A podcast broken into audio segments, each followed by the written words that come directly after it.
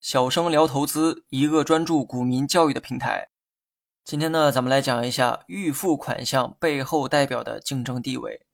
了解了预付款项之后，我们呢先来思考一个问题哈：一家公司为何会产生预付款项呢？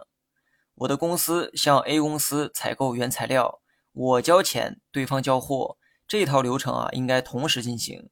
可为何我要提前把钱支付给 A 公司呢？如果你对应收账款的形成原理啊还有印象，那么预付款项也能做到举一反三。我公司是付钱的一方，也就是甲方，而我却卑微的预先将钱支付给了 A 公司。这么做的目的啊，并不是因为我公司太卑微，而是供应商，也就是 A 公司太强势了。A 公司供应的企业不光只有我公司，当 A 公司供应的产品足够稀缺的时候。下面的采购商就会形成竞争，他们呢不光会通过价格进行竞争，还会竞争时间。当一个东西啊变得足够稀缺，而你却想得到它的时候，此时你会怎么做呢？答案是加价去买。这个呢叫做价格竞争。你出比别人更高的价格，你就更容易买到它。当然，这个时候商品的价格也会上涨。假设这个商品比想象的还要稀缺。即便说你加价也很难买到，这个时候你又会怎么办呢？答案是竞争时间。你非但会用高价去买，还会提前支付货款。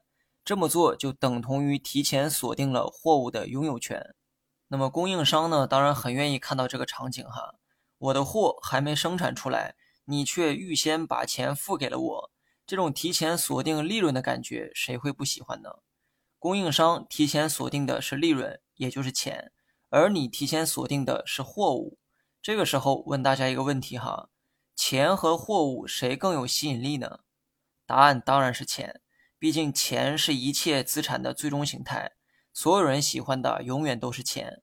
所以谁能提前锁定钱，就说明他是供应链中最强势的一方，也是最有话语权的一方。刚才的例子中，供应商提前收到了对方的钱，所以供应商在产业链中的话语权不言自明。而提前付钱的一方，也就是锁定货物的那一方，属于是弱势的一方。所以，当你看到一家公司的预付款项不断增长的时候，这不仅说明公司有扩大生产的想法，也代表公司承担了更多的风险。因为预付款项过多，意味着公司手里的现金流会比较吃紧。你把钱提前支付给了上游的供应商，你手里的这个钱自然就会变少。这个时候一旦发生意外，你手里就没有足够的钱去抵御风险，最终的后果啊可想而知。另外，钱虽然提前花出去了，但货却还没有收到，这也会影响你公司的生产进程。如果对方迟迟无法交货，没有原材料的情况下，你也就无法按时进行生产。这就会影响你公司的赚钱速度，所以预付款项过多的公司需要引起你的重视哈，因为它很可能会存在以上这些风险。这个时候有人该提问了：预付款项多高才算高呢？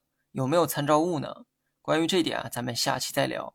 最后呢，说一点题外话哈，每期教学啊都配有相应的文稿，大家呢可以在播放页下方的简介处进行查看。